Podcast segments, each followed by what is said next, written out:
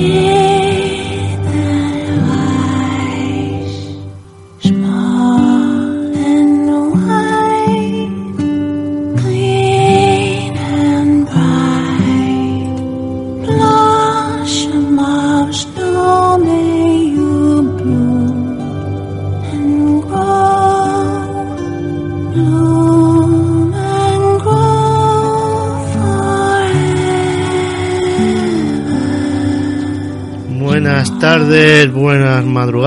buenas noches, ya no sé ni qué. ¿Cuál es el, el que este es el quinto séptimo intento que grabamos dos? no, pero una cosa, la canción se ha oído perfectamente. Pues menos mal, macho, porque yo ya, o sea, estoy por tirarme por la ventana. Es que, acabo de ver que, que cuatro están dando el incidente de Shyamalan. Ya tengo mi madre aquí ahora mismo. Qué mala es la peli. Y, digo, eh, no, no, las toxinas no ponte con el Skype y, ponte a grabar y ya verás cómo te, te entran ganas de tirarte por la ventana. Pues sí, como incidente. En fin, esto va a envejecer mucho mal y el, podcast, pero bueno, da igual, porque lo sitúa en el tiempo. Eh, es un sábado por la tarde y no teníamos otra cosa mejor que hacer que grabar el cuarto episodio, Revelations, eh, de la serie de Amazon The Man in the High Castle. Solo voy a hacer una pequeña mención, directamente. Eh, Amazon es una cadena que hace poco y la verdad es una serie que más tirón está teniendo. No sé si la habrás oído, creo que no, me has comentado antes que no. Y te digo, eh, a nuestros compañeros de Fans Fiction que han hecho una quinta temporada, en noveno episodio, han hecho una mención a HBO y a Amazon, mucha gente comparte que, Amazon está teniendo más tirón que HBO. Mucha gente lo comparte. Entonces solo quiero dejar eso, que escuchéis a los chicos de Fans Fiction, es el capítulo 9 de la temporada 5, y que el problema que tiene es que Amazon no, no se ha bombardeado tanto en publicidad como Netflix. Pero yo creo que tanto una como otra son muy buenas.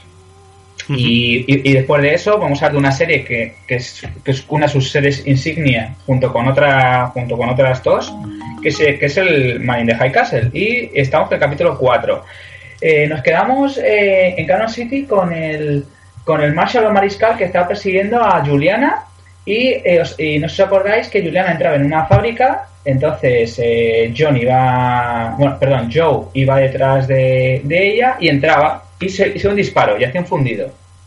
Y entonces, ¿qué es lo que, qué es lo que pasaba a continuación, Gav? Porque a mí esa escena me ha sorprendido para bien. Hmm. Bien, esa es la escena de, de, que nos deja con el cliffhanger en el episodio 3.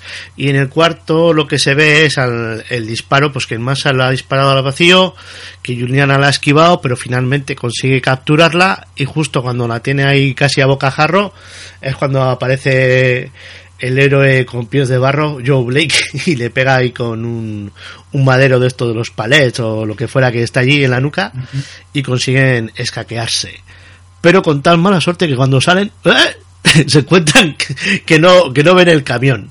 Pero... ¿Dónde está mi coche? Como Manuel Escobar, ¿dónde estaba mi carro? Ahí está. Pero bueno, eh, ahí vemos eh, el plano, nos enseña al chico este albino y, y vuelve a saltar al interior del almacén, donde el Marshall se despereza y se levanta y sale, ¿no? Y a la salida se encuentra otra vez con el albino, igual que Joe y Juliana. Y este le pregunta al Marshall al albino que por dónde se han ido. Y él señala así con la mano por ahí, eh, sigue la carretera.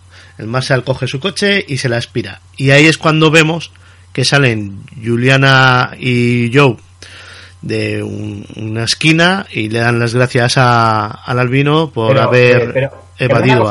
sí. interrumpa. Eh, no, no, no, habrá dicho si el camino lleva dos amarillas. Tenía que haber dicho eso, ¿no? Así no se pierde. ¿no? eso para conectar con Emerald City, ¿no? Por supuesto, por supuesto. Para, por lo menos para tener un momento más distendido que hemos tenido, que estamos teniendo unos unos pequeños problemillas para lo menos hacer un... No, pero la verdad me ha gustado, fuera bromas, para, es para extensar un poco el, los pequeños problemillas que hemos tenido. Y sí es verdad, o sea, el, el Marshall va muy cegado, o sea, es decir, lo tiene muy claro. Y me ha gustado. Pero lo que más me ha gustado ha sido cuando descubrimos, acuérdate que el capítulo anterior, que esto tiene relación, que Juliana y, y Joe han descubierto una lista de gente que está matando, creen, suponemos que es el mariscal o Marshall, y descubrimos que está el nombre de quién? De Len Washington. ¿A, ti eso te ha sorprendido o no? Eh, Hombre, mm, a ver, con tanta review voy perdiendo las sorpresas, pero está bien conectado, te deja ahí. De todas maneras, tú de primeras no sabes que este hombre se llama Len Washington. hasta que ves la lista y Juliana le asocia. Hombre, si este es, es mi jefe. Sí, sí, es verdad, es verdad. Eh, y entonces lo que vemos curioso, pues que si quieres, porque además que estas escenas, lo que hemos, lo que hemos comentado antes es que, es que estos capítulos lo vamos a intentar hacer por bloques. Vamos a intentar, pues, cada. Porque como salta de una escena a otra, eh, vamos a intentar que eh, vamos, a intentar un poco unificar algunas escenas. Es decir, las que sean en Canon City, intentar contar unas escenas, luego vamos a saltar a otra, y vamos saltando a otra para que sea bastante más sencillo y que la gente no se pierda. ¿Qué te parece, Gaf? Hacemos eso, ¿vale? Sí, en este episodio, sobre todo porque hay tres, como tres escenarios: eh, Canon City, eh, San Francisco y Nueva York. Y entonces llegamos a la casa de en Washington y descubrimos que tiene una familia y, descubrimos una cosa mm, que llevamos oyendo desde que empezó la serie. ¿Qué descubrimos? ¿Qué, descubrimos? Descubrimos nosotros, pero Juliana eh, estaba un poco cegada, ¿no? Sí, llegan allí y tal. Eh, Juliana quiere hablar con Lem, explicarle lo de la lista, explicarle lo de las películas, pero Lem no está dispuesto a hablar con ellos dos porque desconfía de Joe Blake. Dice, pero si ese, ese es un, un hombre, no, no veas con este. pero ella insiste en que, en que, no, no, que ese es mi compañero, que es mi amigo, tal. prácticamente solo le faltaba decir que la ha salvado del señor origami este, pero bueno, se lo calla pero Lem Washington no está por la labor, que, ha salido como típica película del oeste, ha salido con la recortada para defender a su familia y solo deja pasar a Juliana. Y dentro hablan del famoso hombre en el castillo. Eh, eh, una de las cosas, ¿a, ti te parece la relación de ellos dos, de Joe y Juliana, un poco, un poco moñas? ¿O piensas que el escritor, que es Philip K. Dick en este caso, lo hace aposta? Eh, en el libro esto no está. O por lo menos yo voy por el quinto episodio del libro y la trama no se desarrolla así. Esto es de los guionistas. Vale, que, que, son un poco moñas los guionistas. bueno, eh, quieren, a ver, eh, hay que posicionarse, es año 62, o sea, no es... Eh, es una película de, de, época prácticamente, no tenemos que verlo desde el prisma de hoy en día. y, y Juliana, en teoría, tiene su, su novio y Joe Blake tiene su mujer o algo en Nueva York, hay que acordarse. No te estás mojando. Di que si te parece un poco moñas o no. qué berraco, qué berraco. Eh, eh, hasta que no esté mi abogado aquí, me has tenido que comentarlo. vale, vale, perfecto. Bueno, pues hasta que venga tu abogado, vamos a pasar a, San Francisco, que son las zonas importantes. Va, a haber tres zonas en todo momento, chicos, en el capítulo: Canon City, San Francisco y Nueva York. Recordemos que San Francisco Estamos viendo pues que ha llegado el príncipe heredero, que va a hacer un discurso, os acordáis del capítulo anterior. El señor Tagomi, pues está solucionando un poco todo y hay un poco de tensión con los alemanes, acordaros, porque está habiendo una, una carga armamentística. Pero eh, lo, más importante es que nos vamos a centrar en Frank. Es decir, Frank, la expareja, en el libro sabemos que se han divorciado, de Juliana. Entonces, eh, vemos que está practicando con un revólver que él se ha dedicado a pues, arreglar, ¿no? ¿Te acuerdas, Gaf? Porque es un revólver original, ¿no? Eh, por eh, poner en énfasis. en la novela están divorciadas y Juliana todavía no la he visto actuar. pero en la serie son pareja. Conviven en ese cobacho que tienen como piso. y yo, este, yo, Ed no, ya me lío. Frank. No, Frank. Frank, Frank, trabaja junto con Ed, que luego lo vemos en la escena, en una empresa que hace réplicas de revólveres. Y este lo que ha hecho es aprovechar una de las réplicas y hacerla funcional, o sea, hacer un revólver auténtico. Ok, vale. Entonces vemos eh, que, bueno, vemos que Frank está visitando el lugar donde, el príncipe heredero va a hacer el discurso, el discurso que va a hacer en principio. Y eh, bueno, vemos que está dando, un paseo y vuelve a casa. Entonces se encuentra con, con él y empieza a discutir por el tema del revólver, que está pues diciendo que pero vas a utilizarlo. Eh, entonces, y todo eso viene, es debido a que a Frank el ¿cómo se llamaba el grupo de los lo, que suele dar Gestapo? El Kempentai. Exactamente, muy bien, gracias, Gar. El Kempentai eh, recordamos que capítulos anteriores, pues, por, por Juliana, pues la han, la secuestrado, la han torturado y bueno, y descubrimos por desgracia que mataron a su familia en el capítulo, en el capítulo anterior. Pero vemos que Frank se, va, se quiere tomar la venganza y él pues le, ha insistido y de momento vemos que le dice que no va a utilizarlo. Pero eh, tú y yo, no, no, es que hayamos el capítulo, es que sabíamos que Frank no iba a hacerle caso. ¿O tú pensabas cuando lo viste por primera vez que, iba a hacer caso a él. Yo sabía que no. No, hombre, porque es la típica, sí, sí, yo no voy a hacer nada, pero me llevo la pistola, o sea... Eh, yo prometí prometeo, como ha, como ha dicho nuestro querido presidente actual Donald Trump, que promete muchas cosas y veremos al final. Cuidado, cuidado, que está firmando ya cosas nada más empezar, ¿eh? Ah, sí, sí, sí, es verdad que quiere construir un muro como de Jerusalén. No te a saber, pero bueno. Y de aquí pasamos, también estamos en San Francisco, a residencia eh, imperial nipona, en el que encontramos a, una persona que a mí me encanta y espero que siga mucho, que es el Mr. Tagomi. Vemos que Mr. Tagomi se encuentra con la princesa consorte. Y aquí comprobamos, Doc, que no hay ninguna fer. Sí, sí, sí, perdón. Eh, en el capítulo anterior eh, yo maticé por mi, por mi pensamiento y mirada sucia, que parece que era como el de los serranos, como Antonio Resines, que pensaba que había algo. No, no, ¿vale? Es una, es una situación de respeto que pues que debe suceder, pero me da culpa, disculparme los que me los que me hayáis oído. Tengo la mente muy sucia. Gracias, Gab. y están hablando sobre la situación pues global que está viendo, lo que hemos comentado antes, en el capítulo anterior, que están preocupados por el por que están ganando los nazis terrenos en la guerra armamentística. Es decir, bueno, lo, que antiguamente conocemos como la Guerra Fría, pero transportada a esta situación que es muy parecida. Y esta situación sí que está muy bien reflejada en el libro, lo de la carrera armamentística e incluso tecnológica.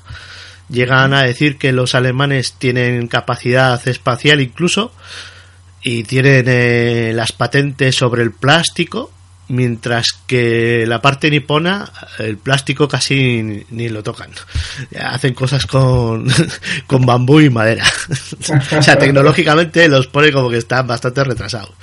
Y esa eso claro lo trasladan a, la serie no tan exageradamente pero sí que hay ese punto de ojo los nazis nos llevan un, un punto más y, y es lo que el señor Tagomi tiene como muy muy muy preocupado pero una, una de las cosas es que eh, si, saben realmente lo que está pasando, yo es una cosa que no entiendo. O sea, entiendo que es una serie. Vamos a ver. Si están preocupados, eh, ¿por qué no cortan el tema antes? Porque entonces no es que estén preocupados, es que están asustados. Maticemos eso. Están asustados. Yo creo que están más asustados que otra cosa, porque saben que los alemanes es que en cualquier momento pueden borrar el mapa. Además, han hecho referencia en el capítulo anterior y en este. O sea, mm, no tienen armamentísticamente el poder. O sea, y, saben que en cualquier momento Goebbels o que le están comentando que les puede borrar del mapa. Ya, pero, bueno. pero no es tan fácil, ¿no? O sea, ya, sí, sí, ya, decir, numéricamente igual el lado japonés es mayor que el, que el nazi. Entonces, y también tienen su orgullo de japonés y o sea que militarmente eran una en, la serie se ve que también son una potencia a tener en cuenta pero que tienen ese punto menos que los alemanes. Y bueno y lo, único que comentar es que pues Mr. Tagomi le comenta a la princesa consorte que deben que deben abogar por mantener por mantener la paz. Que deben abogar por mantener la paz. Y ya, y ya de aquí pues saltamos a lo que es la zona de Nueva York que volvemos al, al Greater Nazi Rage, que es el despacho donde está nuestro querido Obergrupper Führer. ¿Y qué vemos en esta escena acá? Eh, pues eh, espérate, porque esto es a través de una llamada de Joe Blake, ¿no? Muy bien, muy bien, exactamente. Que esto ocurría dentro de Canon City, por eso lo hemos dividido de esta manera para que tenga su lógica, pero bueno. Eh, ahí el Obergrupper Führer John Smith eh, recibe la llamada de Joe Blake que le dice que por fin van a poder contactar con el hombre en el castillo. Y entonces eh, Joe Smith dice, mira, olvídate de todo lo que está dicho hasta ahora, la, ahora tu misión primordial, prioritaria incluso sobre tu propia vida, es llegar a este hombre y matarlo. Así de claro, se lo deja. Sí, además otra cosa que dice, que esto parece muy de, que esto parece muy, de americanos, aunque sean nazis, utilizan mucho, mucho las cosas patrióticas. Eh, cuando le, una escena le, dice al final, dice que sepas que vas a morir como un héroe. Eso es típicamente patriótico, o sea, eh, muy, muy, muy americano. O sea, ahora mismo que está, que está en boa eh, lo de América primero con nuestro querido Presi, eh, es muy, muy de americanos. ¿Tú no vistes así? A mí me parece muy de americano esa frase. Dentro de que son nazis, pero suena como muy de tu país, protégelo, morirás por tu país. Bueno, es que una de las cosas que, que, da un poco miedito es, si lo piensas bien, en la implantación del nazismo dentro de Estados Unidos no, no hubiera costado nada. De hecho, fíjate que ya lo tienen super mascado, porque el Obergruppenführer no es un alemán, es un americano, se llama John Smith. Sí, exacto. O sea, quiere decir que, que si la guerra hubiera penduleado de tal manera que los alemanes hubieran ganado, esta distopía pues es muy muy realista en ese sentido. O sea, eh, el espíritu ese nazi eh, en la sociedad norteamericana existe. Sí, bueno, y una cosa que tenemos que matizar que los compañeros de Telegram te lo dicen, tú no eres el Opel Führer, que circula por ahí como que estás como que estás camuflado aquí en, nuestro comentario en el Telegram, pero que, no, que tú no eres, ¿verdad? Que todo el mundo te lo, te lo comenta y te dice Hi Opel Gruppe que tú no eres, ¿no? Lo, lo desmientes, ¿no? que más quisiera yo ser Rufus y tener esa planta. y bueno, y de aquí volvemos a Canon City, ¿verdad? Sí, volvemos al Dinner Sunrise. Sí. Y allí vemos ¿Quién está? Chan, chan, chan. está el Marshall. Nuestro, amigo, nuestro amigo. o sea que el tío todavía sigue por ahí dando la caca y, al pobre Lem pues le interroga y tienen una conversación un poco... A mí me dejó un poco catatroker porque le dice, ah, yo pensaba que los de tu calaña no podíais tocar el cerdo. Y el otro le dice, eh, no podemos comerlo, pero sí podemos servirlo. Entonces yo no sé dónde ese es un detalle que luego a posteriori me pongo a pensar, coño, ¿y cómo sabe que es maometano? Porque no lleva un tatuaje en la frente. Luego el Marshall sabe quién es Len Washington. Y Len Washington sabe que el Marshall sabe quién es. Sí, sí porque, porque además lo vemos en el capítulo anterior, eh, creo que sea cuando habla con la historia del bibliotecario, ese capítulo anterior, mejor dicho, es decir, él tiene cartas, información de todo el mundo, o sea, eh, se, nos, se nos escapa al principio, pero nos hemos dado cuenta de que el tío tiene información hemos escrita o lo que sea, de quién es cada uno. Si la ciudad sabe a quién tiene que coger, sabe a quién tiene que... En ese sentido, me gusta bastante, la verdad. El actor que lo hace es un actor británico, mm, tanto uno como otro, los dos actores son muy buenos, la verdad, y, y mantiene mucha tensión, estoy muy de acuerdo contigo. Y, y, luego, luego viajamos a un bosque, ¿no? Un bosque que van a reunirse con, el, con, con este hombre, ¿no? Con, me saldrá este hombre, Len Washington, ¿no? Que les ha dicho que se reúnan para ver al hombre del castillo. eh, evade de alguna manera la conversación con el Marshall y se juntan allí con Joe y Juliana, tal como lo habían comentado en la primera escena que hemos visto al principio del capítulo y se los lleva eh, monte arriba de una excursión ahí por las Rocky Mountain eh, ahí super eh, eso tiene que ser el parque Yellowstone o algo así donde viven los sí, sí, no, sí por ubicación sí. Después vamos a por ubicación será esa será esa porque la zona que está ubicada Además, según dicen, se rodean en sitios naturales, además es un bosque natural, o sea, no tiene nada de, de CGI, de, ordenador. Y bueno, seguimos justo que como nosotros sabíamos, y Len sabía, pero Juliana pone cara de, de pan como Ben Affleck, que, eh, que, es un gran actor, pero tiene mucha cara pan, eh, cuando le dice, ¿qué le dice? Juliana, tu pareja es, de la, es nazi, se queda con cara de... Así que te parece eso. Sí, sí, no, la tía ahí súper bien, ¿eh? O sea, la tía eh, pone un, además tiene unos ojos súper preciosos y los pone como platos, ¿cómo qué? O sea, no sé de qué me estáis hablando. O sea, eh, y el otro, no, no, yo no soy, yo no sé qué. Y para intentar demostrar que no es un nazi, se saca del bolsillo de la cazadora, que todos la apuntan ahí con las ametralletas y toda la leche, porque Lem lo que ha, ha llevado a estos dos con la excusa esa de llevarlos ante el hombre del castillo, en realidad les ha llevado una emboscada para quitarle a Juliana la película, porque es la, la película que se sabe que existe, de repente Joe Blake saca de la manga una segunda cinta, o un segundo rollo de película. Y eso le escama más todavía a Juliana, como diciendo, coño, este tío no me ha dicho nada. O sea, eh, eh, hostia sobre hostia. Y sorpresa sobre sorpresa. Y eh, de tal manera que, bueno, pasa así como que, bueno, si tiene la película no vamos a poner en tela de juicio que sea un nazi espía y si lo es es muy bueno, pero los vamos a dejar escapar a condición de quedarse Lem con las dos películas. Y los manda a paseo. Ahora, mira, ahora dais la vuelta al monte y aparecéis en otro sitio. Porque el Marshall les está siguiendo, el Lem lo sabe. Le dice, no volváis al pueblo.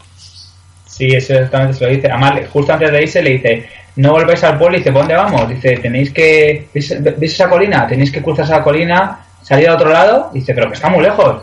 Dice, es que si vais al pueblo, el, el, mariscal o Marshall os va a matar. Y bueno, pues ya ves, se supone, hay que pensar, tú, tú verás. O sea, después de que han montado, si quieres traer volver, pues mm, tú eres tonto. Pero bueno, eh, eso es cuestión de cada uno. Yo, yo me habría marchado. Yo me habría marchado a otro sitio y no, y no habría intentado hacer nada más. Pero bueno, sabemos que es una serie. Y de aquí pasamos a San Francisco, a una, a una habitación de un hotel, que bueno, es la 808. Sí. Bueno, eso tampoco. Y nos encontramos a Mr. Baines, que es el falso sueco que hemos estado, que hemos visto que está hablando mucho con el señor Tagomi. Y vemos que tiene un microfilm con un contenido científico, porque vemos que lo está, vemos que lo está observando y vemos que hay como una especie de fórmulas. Aquí, Doc, que por poner un, un detallito, ¿eh? cuando llega el señor Tagomi, Qué bueno, eh, Mr. Bane se despide a una geisha que está ahí con el torso desnudo, con los pechos fuera. Tal. Pechos Sí, joder, vaya, eso es un toro Miura. Los tiene apuntando hacia adelante. Y no, le pajáis exceso de ese gran programa que habéis hecho de Pajote Espeso, que quiero que la gente lo escuche. Yo lo he escuchado y no he visto las películas y muy recomendable, ¿eh, chicos. Aquí mi compi que está hablándolo se lo han currado mucho, ¿eh? Nada, sigue, va. Eh... bueno, que, que, está bien, que está bien. Y el señor Tagomi le dice, pero hombre, que esta puede ser una espía del Kempeitai. no me fastidies. Y hay que recordar que ese hotel está vigiladísimo. O sea, los Kempeitai están por ahí. O sea, y dice el hombre, hombre, no, el veis. Bueno, pues una alegría que me llevo por lo menos. sí, sí, eso es verdad. Pero bueno, luego se pone en serio, se pone en serio y hablan de ese microfilm y hablan también de que tienen que contactar con el ministro de Ciencia japonés. Exactamente. Porque eso tiene que dar, que es muy importante. Y es, muy, importante para que lo tenga. En principio se queda la escena ahí. Luego pasamos a la, a la casa de los Walker, de la, de la familia de Juliana, de lo que son los padres. Y vemos que es algo muy gracioso que la madre de Trudy, vemos que los primeros capítulos ha estado defenestrando a los japoneses, eh, que porque ha ido a la, a la herboristería, que no sé qué, no sé cuánto, y leemos que está viendo un combate de sumo. Entre el marido y empieza, eh, ¿qué tal, cariño? ¿Pero qué te piensas? me encanta el actor. el actor secundario, pero es muy bueno. Luego se llama feliz. ¿Tú qué piensas? Que yo no, que yo soy tonto. Es que la hora de caer no, cariño, yo no pensaba. Vamos a ver, que te han pillado el carrito del helado. Pues di la verdad y ya está. que, No, estás, no, estás, haciendo perjurio, no estás haciendo nada malo. Eh, el hombre sabe perfectamente que ve Sálvame Deluxe Nippon. Sí, exactamente, exactamente. Sí, sí, además le, sí, sí, está muy bien. Y eh, una de las cosas que descubrimos que el padre de Trudy eh, pues tiene más noticias sobre lo que ha pasado con la familia de Frank, sobre todo con los con el hermano y los sobrinos, que descubrimos que los han que los, los han matado, les metió unas cámaras de gas en el segundo capítulo, la verdad, y bueno, vimos las consecuencias de que bueno, lo mataron por sacar información. Y en principio, pues, la madre se queda un poco con cara de preocupación. Se queda diciendo, ¿what? Sí, sí, sí. Es un, parece, en principio esta es una escena que queda así como, eh, joder, a cuento que vienen de que estos dos hablen de eso, pero luego, luego tendrá un desarrollo posterior en este capítulo y en los siguientes. Ya, ya te contaré. Muy bien. Y ahí saltamos porque vemos que Frank, el Frank eh, va como los burros, como, como los burros que no ven. Que la, visión túnel, como dicen en, el, cuando se a conducir, va recto. Y entonces él ha dicho que tiene que, que tiene que hacer algo. Y va a una tienda de antigüedades regida por un americano que se llama el señor Childan para que le compren balas de un revólver Colt 45, ¿vale? Es un revólver bastante bastante, bastante raro para nosotros, pero para los japoneses no, porque a los japoneses les encantan las antigüedades, ¿verdad, Gaf? Sí, eso es una cosa acogida del libro de Philip K. Dick, en el que ha quedado como, mm, al ser territorio ocupado, Estados Unidos, tanto por los nazis como por los japoneses, la cultura americana ha tenido un corte, eh, norteamericana o estadounidense, de alguna manera ha quedado evaporada, desaparece, se en cada uno de los eh, zonas ocupadas queda eh, cada uno influenciado por la zona germánica, cultura germánica, y en el Japón por la cultura nipona, y entonces se, se revaloriza mucho el pasado de Estados Unidos y su pasado cultural, tanto reciente con el Mickey Mouse y todas estas cosas, como la anterior, el de la guerra civil, eh, la conquista del oeste y tal. Por eso hay empresas como las que trabaja Frank que fabrican réplicas de los revólveres.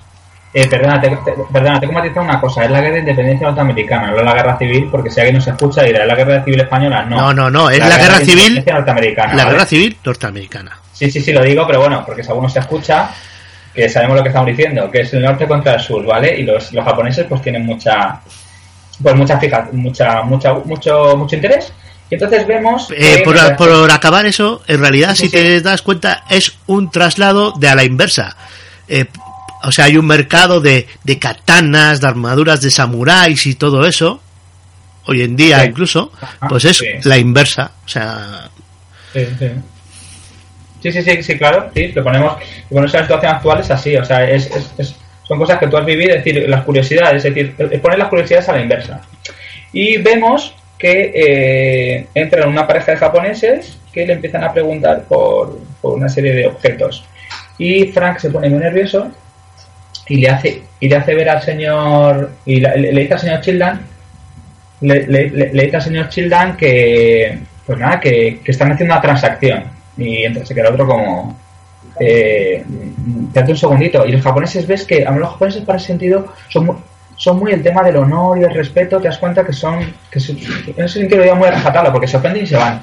Sí no y además ahí hay un componente eh, racista es decir ellos son la raza superior que está ocupando esa parte de Estados Unidos aparte de ser los que son ricos. O sea, deberían de tener preferencia en el trato y no este Bindundi que ha entrado ahí eh, con, con, pintas de, de zarraprastoso, ¿no? O sea, se van un poco indignados. Exactamente, sí, sí, sí. Y entonces, pues vemos además que sí, como, como, como si tú estuvieras en la calle Serrano y entra la de y entra Julia Roberts en Petit Woman y le miraban igual, es como, ¿usted a dónde va? Pues lo mismo, o sea, como diciendo, usted que habla zarrapastroso, o sea, se te da cuenta que eso que los japoneses tienen el control. Y al final, pues nada, desaparecen y el señor Childan le, le da las balas, pero le dice que tiene que quedar constancia de que las balas se han retirado. Y entonces se queda así y dice, claro, es que, es que la cara, chicos, no, no, tenéis que verlo porque es muy curiosa. Se queda el hombre con cara muy extraña y le dice, eh, ya, ¿y qué nombre le doy? No se preocupe, pongo este nombre. Sí, el Mr. Childan este eh, tiene que llevar un registro de todo lo que vende y sobre todo tratándose de armas o, o relacionado con armas. Eh, que eso es igual a nosotros nos choca um, poco porque no solemos comprar en ningún supermercado balas, pero en Estados Unidos tú puedes ir a cualquier sitio que te puedes comprar todas las balas que quieras. y entonces cuando el señor Childan le da tres, el otro le dice, ¿qué? ¿Solo esto? y la registra a un nombre de un tal eh, chino tibetano. Que esto luego trae consecuencias, ¿eh? Y nada, de aquí vamos a pasar a una escena que eso tú posiblemente la puedes contar mejor, porque ya es que esta escena eh, como, como, este, como, está con, con, con este es un poco psicodélica, eh, eh, que sucede en el despacho del Opera Cooper Fuel, ¿verdad? El, el, con el capitán Connolly y nuestro querido John Smith. ¿Qué pasó con este hombre? ¿No, no, había un hombre que le habían drogado o que le iban a drogar, que es el que estaba en la fábrica, ¿no? ¿Verdad? Esta escena, esta escena se va a hacer referencia a eso, ¿verdad, Gaf? Sí, lo único ahí, eh, por cerrar un poco la trama de San Francisco antes de luego, porque es, un, es una escena muy pequeñita y, y trae colación para siguientes episodios. Sí, perdona, perdona, perdona. eh, Frank vuelve a casa con las balas en el bolsillo y se encuentra en su casa, que se pega un susto, a la madre de Juliana, que se ha colado usando una llave propia. Eh, por ese piso de, de Frank y Juliana se pasa todo el mundo. Se pasa Ed, se pasa el Ken Peitai. Se, que eso, no digas eso, hombre, no digas eso. que, que, ese piso es conocido por todo el mundo. Sin más, ¿eh? Es una casa como. Claro, eh, ella. Los chicos de los Lupanar es sí, un lupanar. Sí, bueno, bueno, no, no. Eh, ella va porque se. Claro, el marido ya, le ha contado claro, lo de. Le ha contado lo de. Pero sí, pero es que estamos contando temas serios hombre. le ha contado la muerte de, de la hermana de, o sea, la hermana de Frank, Laura y, los hijos, los sobrinos de Frank, y, va a pedirle, o sea, va a mostrarle las condolencias y a preguntarle por dónde, dónde está Juliana. Y él, y él, no responde, o sea, la callada por respuesta. Y es ahí cuando saltamos ya al tema de, de Nueva York. Y, eh, hay que echar de menos eh, la trama de Nueva York. Eh, en este episodio, una vez más, se nos queda flojita, ¿eh? Lo vais a ver. En el siguiente, en el quinto, casi pasa lo mismo. es a partir del sexto cuando pega un petardazo. Pero bueno, ya llegaremos. Ah, Aquí lo que vemos es que el Over Rupert Führer John Smith sigue mosca con la emboscada que le han hecho y el tío está investigando. Y aquí es donde decías tú la movida esa con, con los alucinógenos. tienen, tienen en un calabozo de los cuarteles generales al superviviente que ha quedado. Me cago en. La alarma, mierda, tío, otra vez. Hostias. Alarma, alarma, WhatsApp. Oye, nos, nos pasó igual la otra grabación, ¿no? No, no sé si pasó. ¿Qué ha pasado? ¿Qué ha pasado? Cuéntame. No, no, ¿tú no has, sonado, no, no has escuchado la alarma o solo has escuchado no, No, he escuchado la alarma, no he escuchado la alarma. Continuamos. Esa, es la alarma de, es la alarma de cuando el tío está metiéndose el ácido. No, sé, te preocupes, que vale, vale. un viaje. Venga, continuamos. vaya viaje, vaya grabación, macho. Hoy, hoy nos echan de Evox, tío. Porque de fondo a ti se te escucha. A ti de fondo se te escucha el jarama, macho. En fin. Bueno, entonces estamos con Open Fugue y, estábamos. Y tienen ahí al único prisionero que han podido mantener vivo de la emboscada. Que, que será algún judío porque le pegan insultos y una paliza tremenda. Y hay un doctor allí con bata que le comenta al Obergruppenführer que le han pegado un chute de LSD. bueno, dice no sé qué lisérgico, pero es LSD. Sí, experimental para para así como suero de la verdad y que el hombre confiese lo que sabe. Y lo que tiene el, prisionero es un viaje de mil pares de cojones. Cuando enfoca la cámara desde el punto subjetivo que este hombre está en el suelo y enfoca así eh, contrapicado hacia arriba, le, hace un gesto así al hombre con la mano de acércate, acércate, acércate. Y el hombre se, eh, Rufus Sewell se, se acerca así como bosqueado y, y el otro le pregunta, ¿tú, tú eres un ángel?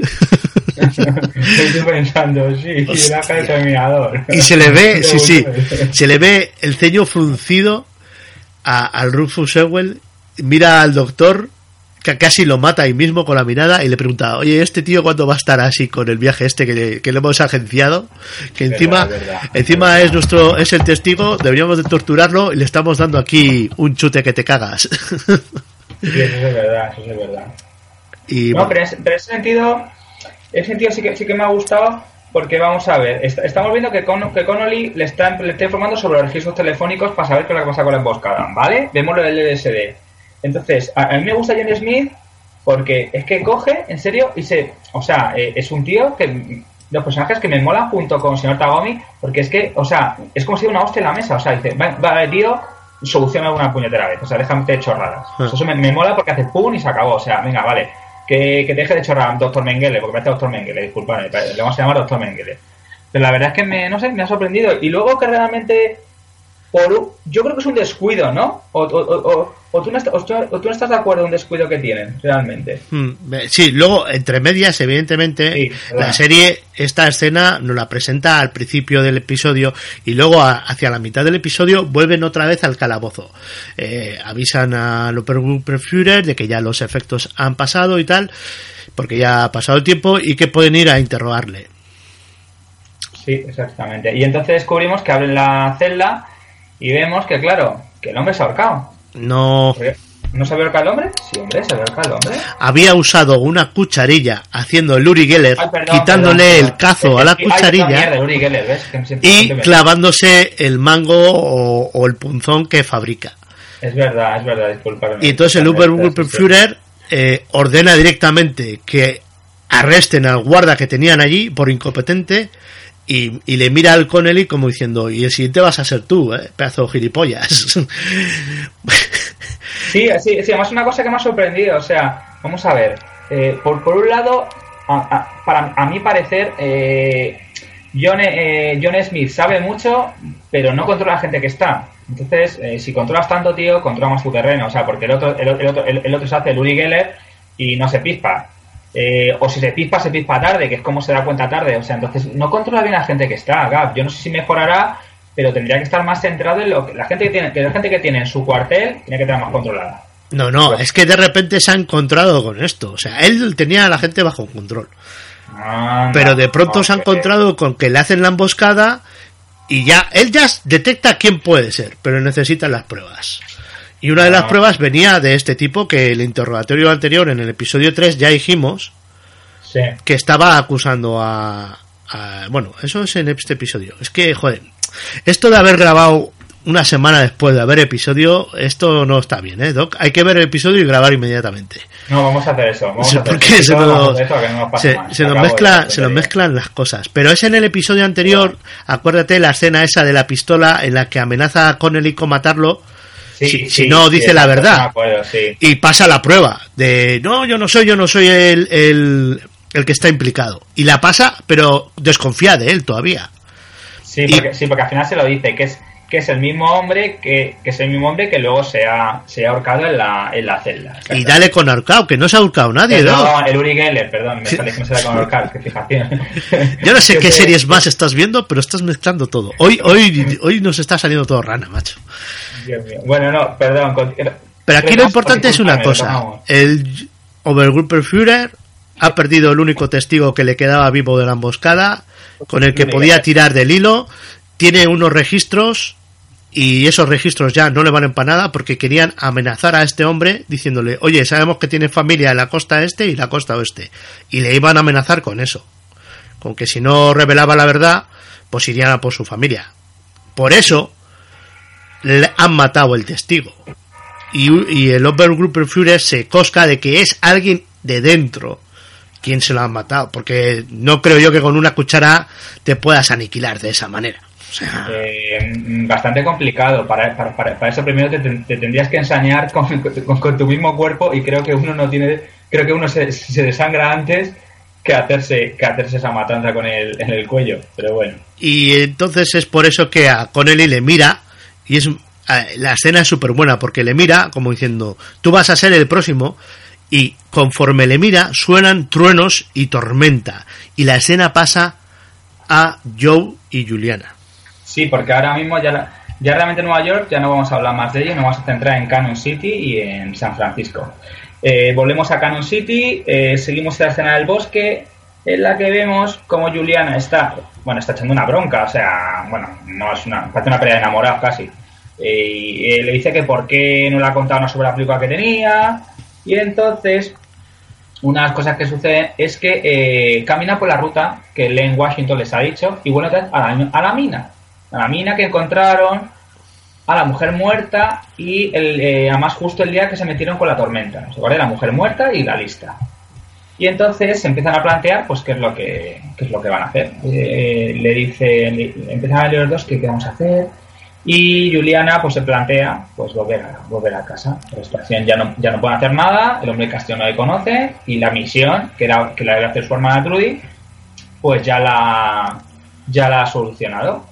Y eh, entonces ellos deciden pues, pues, pues, volver tranquilamente. Y entonces vuelve a Canon City andando. Bueno, tiempo real volver, tranquilamente. Hay que recordar que el Marshall está en Canon City y que ellos lo saben pero ellos, vienen muy tranquilos o sea, no no no ahí hay una elipsis hay una elipsis hay una elipsis y esa elipsis mientras ocurren cosas que claro es que como lo estamos explicando con la trama trama eh, se pierde ese detalle, pero hay una elipsis.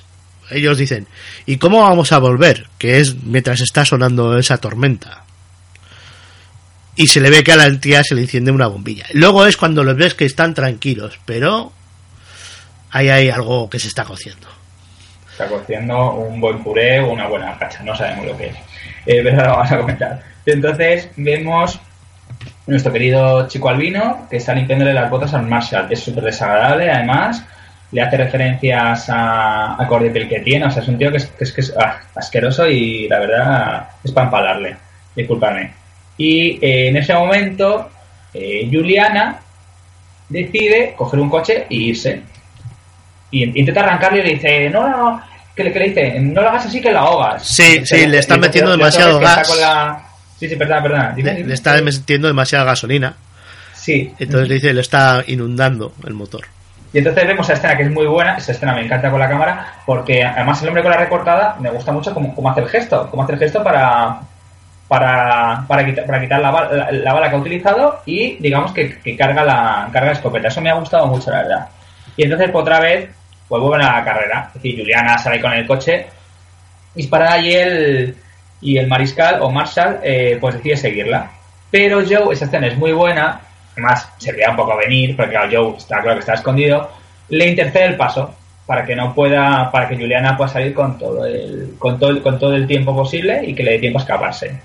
Pero bueno, al final vemos que se bajan y le dice, y la junta, ¿te vas a ser capaz de matar eh, a un nazi? Dice, ¿por qué trabajo para el Gruppe Führer? Y otro se queda como, eh, Y entonces se queda como, se queda un poco, un poco extrañado. Sí, porque no le tiene fichado, como diciendo, no sé si... Exacto, exacto, lo que te iba a comentar, es que esa escena, la segunda vez que la vi, cuando hicimos, cuando hemos hecho el permisionado del capítulo para, para hacer esto, me ha sorprendido. O sea, la primera, la primera no me di cuenta, pero le vi con cara de, hostia, me ha dejado fuera del juego. Sí, pero pues lo único que hace es, ante la duda, es decir, bueno, vale, pero él sigue en sus 13. O sea, él dice, vale, vale, sí, pues no, no te voy a hacer nada, pero yo cojo el coche y voy a seguir a esta tía.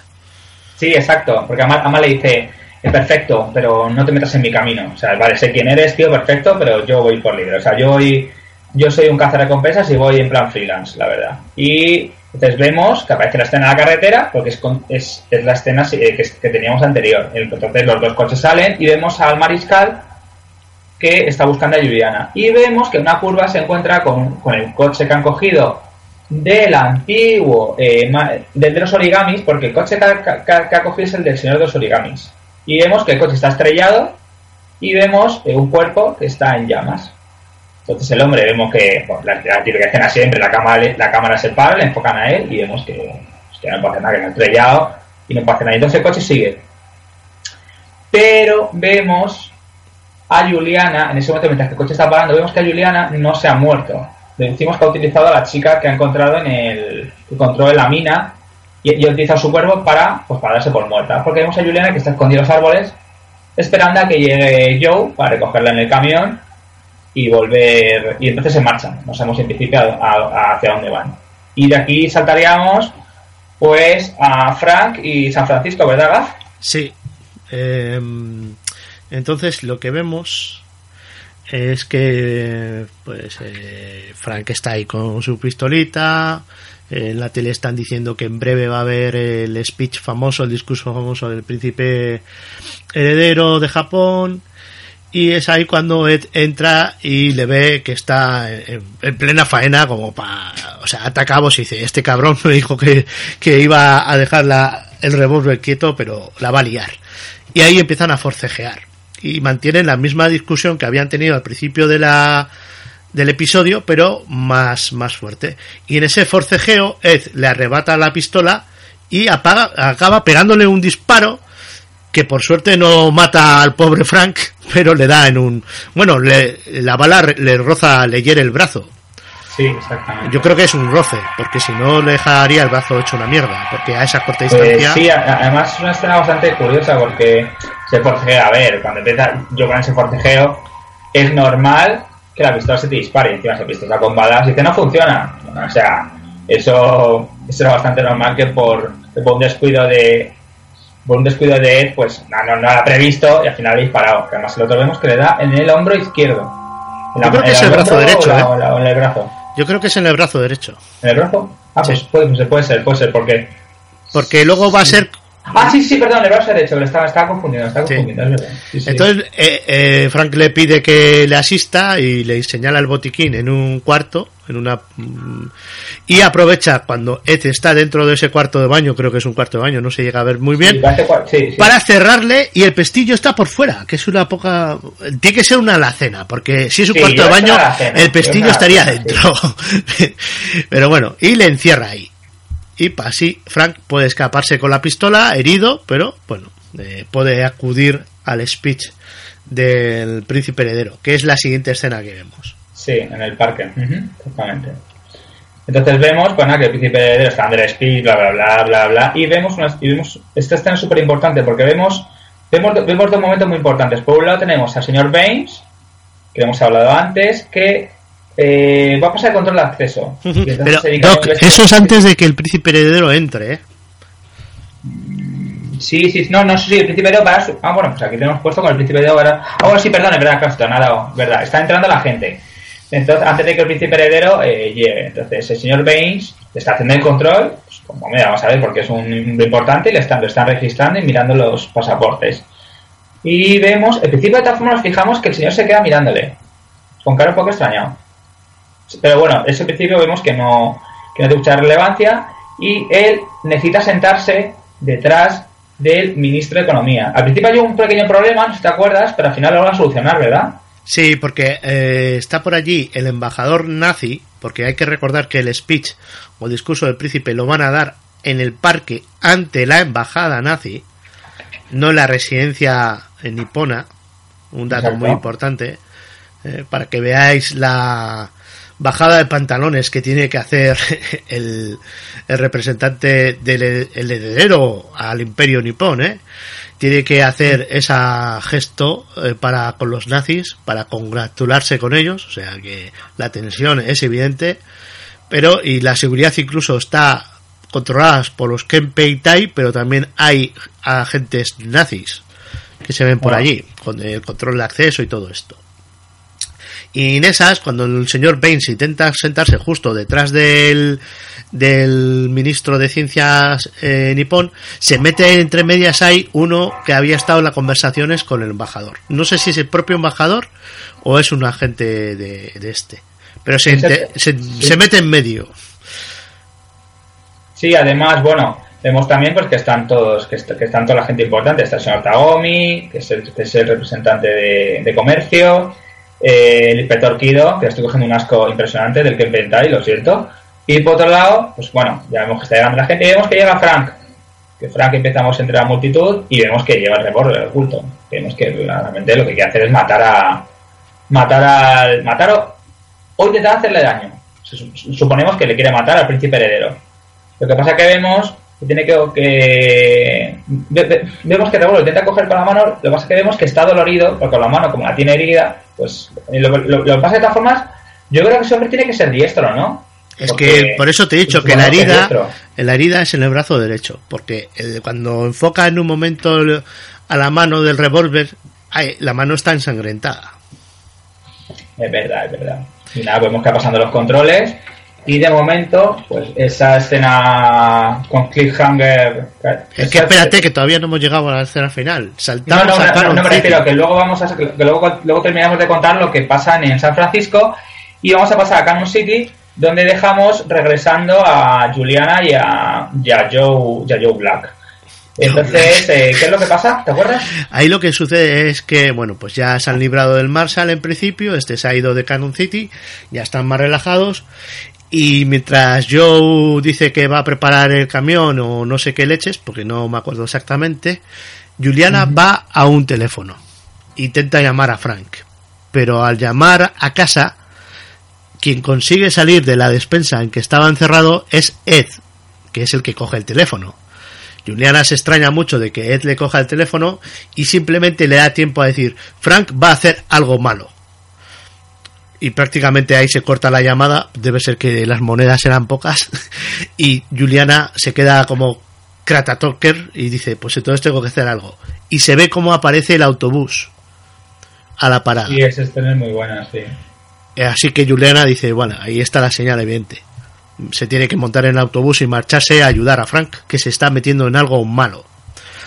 Y cuando regresa Joe, vemos ya desde el interior del autobús una toma muy buena a Juliana en la ventanilla y ya cuando está la toma subjetiva de lo que ve Juliana vemos desde la ventanilla eh, trasera del autobús que es así como balada eh, un, una, un, fotograma eh, recortado en el que se ve a Joe parado en mitad del, de la calle bajo el cartel de Canon City con el nombre librero este aquel que el Marshall ah. había colgado.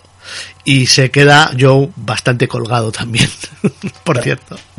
Pero, pero antes de quedarse colgado, vemos que está enamorado porque vemos, que no, se, que no te acordas con una escena muy importante en la que descubrimos que Joe está enamorado, es porque Joe se ha quedado con el, con el retrato dibujado que hizo Frank. Hmm.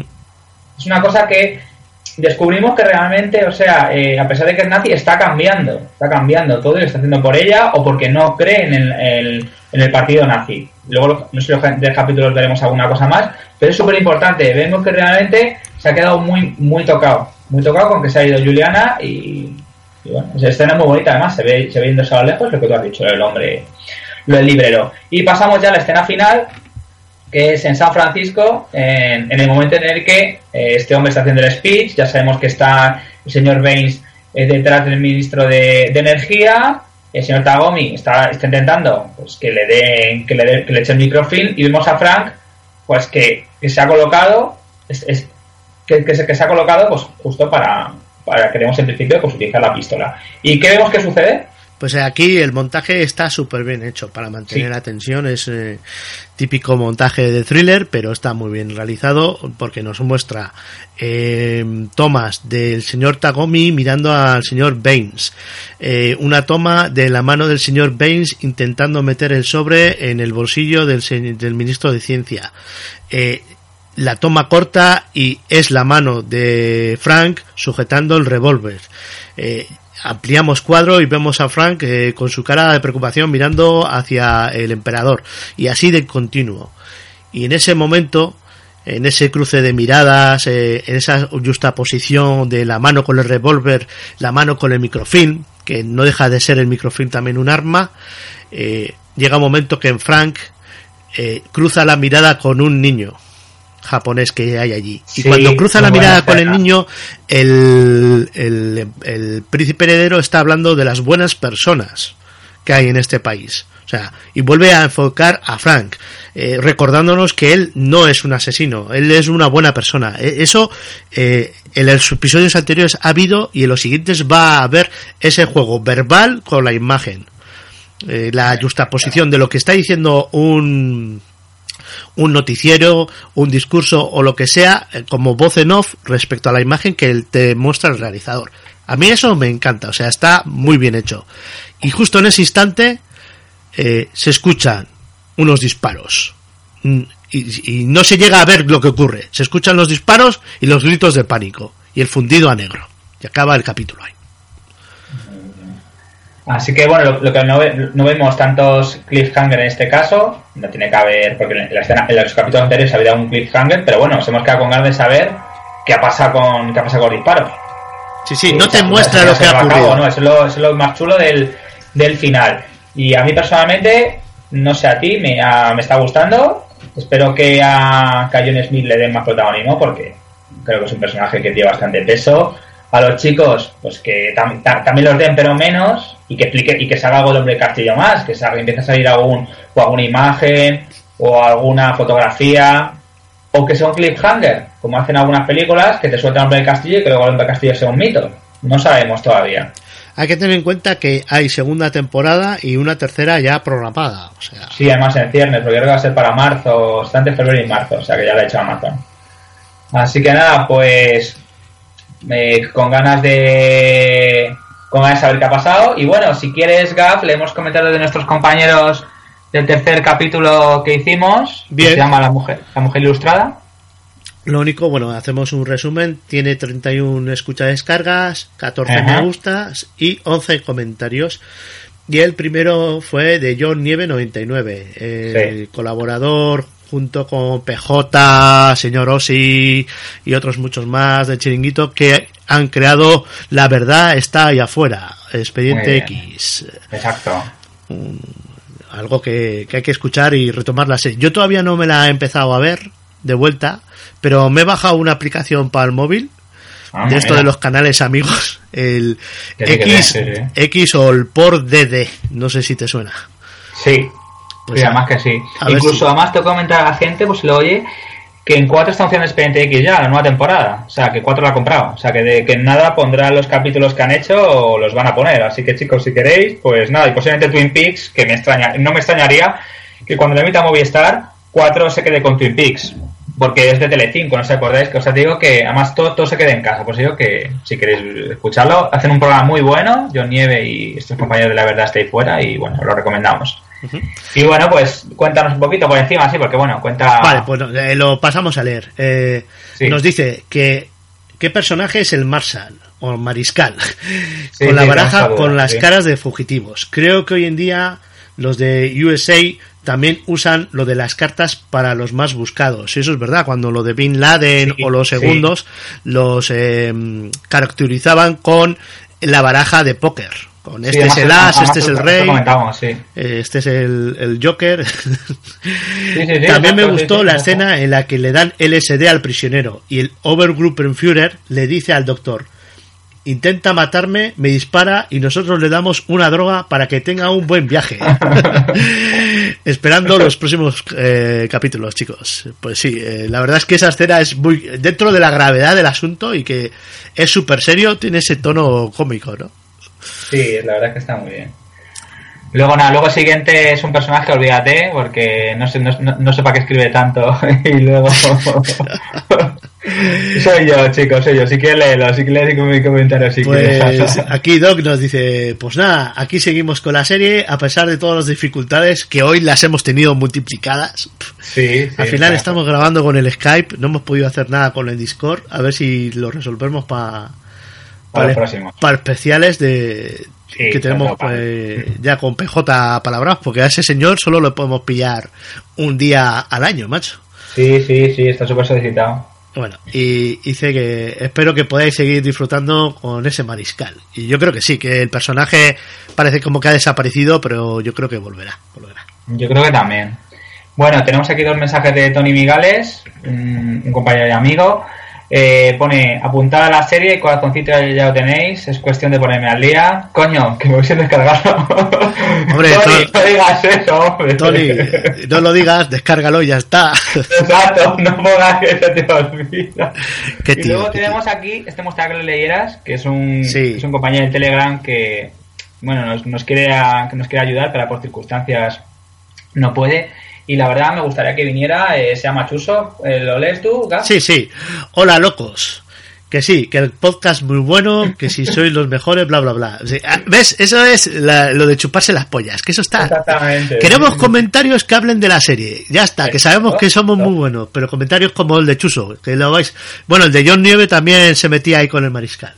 Bueno, hacía tiempo que una serie ni me enganchaba como esta. Ya sabéis que me he tragado los 10 episodios de la primera, casi del tirón. Que esto lo comentamos el otro día y también les ha pasado a cartúnicos de, de Yago e Irene que hablan sobre Death Note, que es muy difícil hacer un programa semanal cuando la serie la puedes ver de un tirón. Pero bueno, ya nos hemos metido en esta embajada y lo que es la primera temporada pues la vamos a acabar. Luego ya veremos qué hacemos, ¿no? Ajá, sí. Vale. Por un lado, decir que el amigo de Frank creo que esconde algo. ¿Tú qué opinas de eso? Sobre el comportamiento de Ed. ¿Crees que esconde algo tú también? Mm, yo creo que no. Yo creo que no. Me podría sorprender, pero yo creo que no. No le veo tan. A ver, me podría sorprender, pero no le veo tan tan malo, tan malo. O sea, tendría que haber demostrado. Eh, no, tendría que haber demostrado alguna cosa rara, pero yo le veo que la gente se preocupa por él y le aprecia mucho. Yo no veo nada raro. Puede que me equivoque. Bien. Dice Chuso que aún no sé lo que es por otro lado, el mariscal me parece un personaje maravilloso y dará mucho juego. En cuanto a la, lista, Trudy no está tachada porque creen que es Juliana, o que Juliana es Trudy, perdón. No saben que el Tai la mató en San Francisco. Sí, Entonces, claro, esa es la famosa lista que encuentra en, las minas. Sí, exacto, con la mujer. Bien. Luego, mm, vale, ta, ta, ta, vale, bien.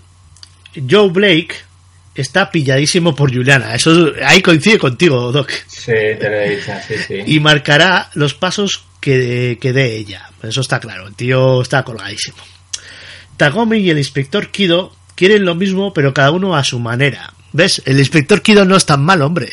Sí, que solo en el siguiente capítulo que lo comentaremos lo vemos, porque ya eh, el siguiente capítulo sí se ve. Sí se ve la te que los dos, que los dos buscan lo mismo, lo que pasa que hay uno que es más diplomático y Kido que es más de, bueno, un poco más directo. Pero sí estoy, en, en ese sentido, al abrir el capítulo próximo he cambiado mi opinión sobre, algunas cosas que he pensado, la verdad. Y para terminar, tengo muchísimas ganas de conocer al hombre del castillo y saber cuál es el propósito de las cintas. Muy bien. El propósito real. Saludos y torrendos para todos. Ya se me va quedando cosas del chiringuito. pues sí, gracias, Chuso. Pues es verdad, y como tú has dicho antes también, ¿no? Que hay ganas de saber un poco más de ese hombre en el castillo. Sí, la verdad es que sí. Bueno, luego vamos a leer a un hombre que le encanta el onanismo y le encanta eh, regodearse la pocilga. Qué tío. Este, este, es mi querido compi que está, que está aquí conmigo. Eh, nos dice Gaf, gracias por el mega análisis, Chuso, me alegro que te haya gustado la serie, la verdad, y a mí también. A ver si aterriza pronto su segunda temporada. Es verdad, chicos.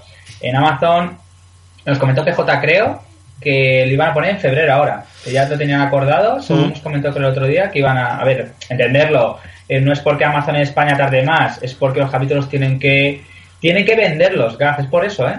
Tienen que venderlos a España y le cuesta dinero, es por eso, no los traen antes por eso. Sí, ahí habrá tema de derechos y cosas así. porque... Y que tienen que doblar y todo. Sí, sí, sí. Por eso, ¿eh? Porque el, otro día yo intenté meterme con la cuenta en Amazon América, en Amazon en vez de Amazon.es en Amazon.com.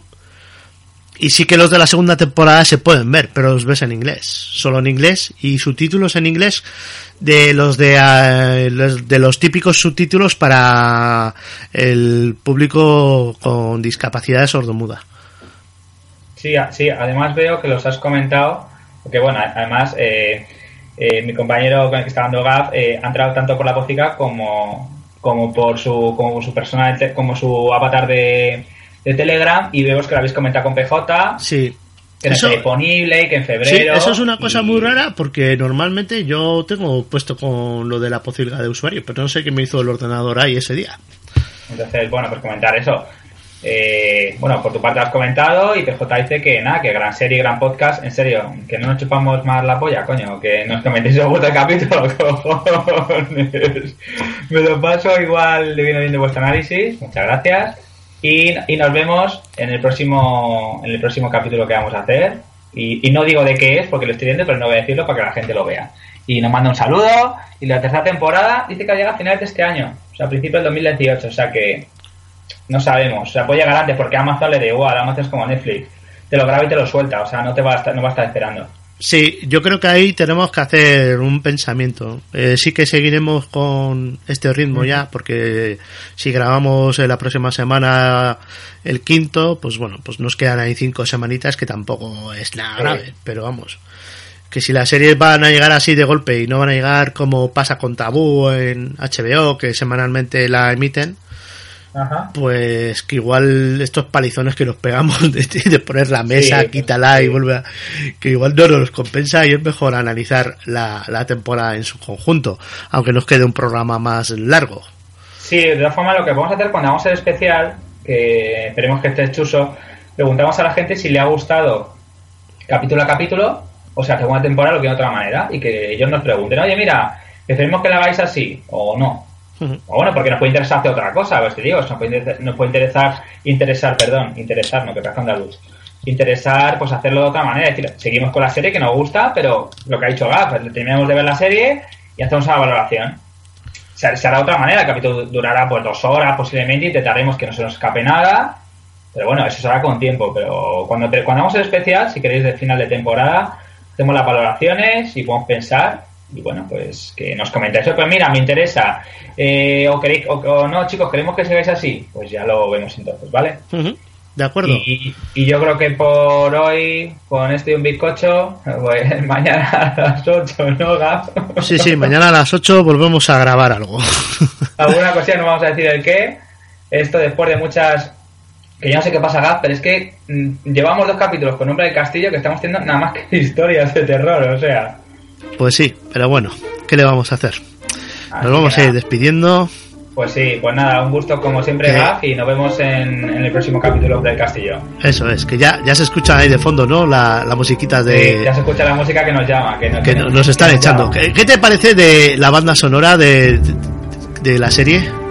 Me gusta mucho, la verdad, me gusta mucho. Me parece muy, muy atrayente y muy impactante, la verdad. Y, y me gusta que esté puesta para que la gente lo escuche. Tanto la canción de la cabecera, que es una canción muy conocida, y, tanto esta como pones. tiene mucha tensión, la verdad. Pues nada, me gusta que la gente lo escuche y que disfrute porque la serie es muy buena, la verdad. Así que nada, chicos, seguid disfrutando de la serie tanto como nosotros. Adiós. Say Hail. Say Hail.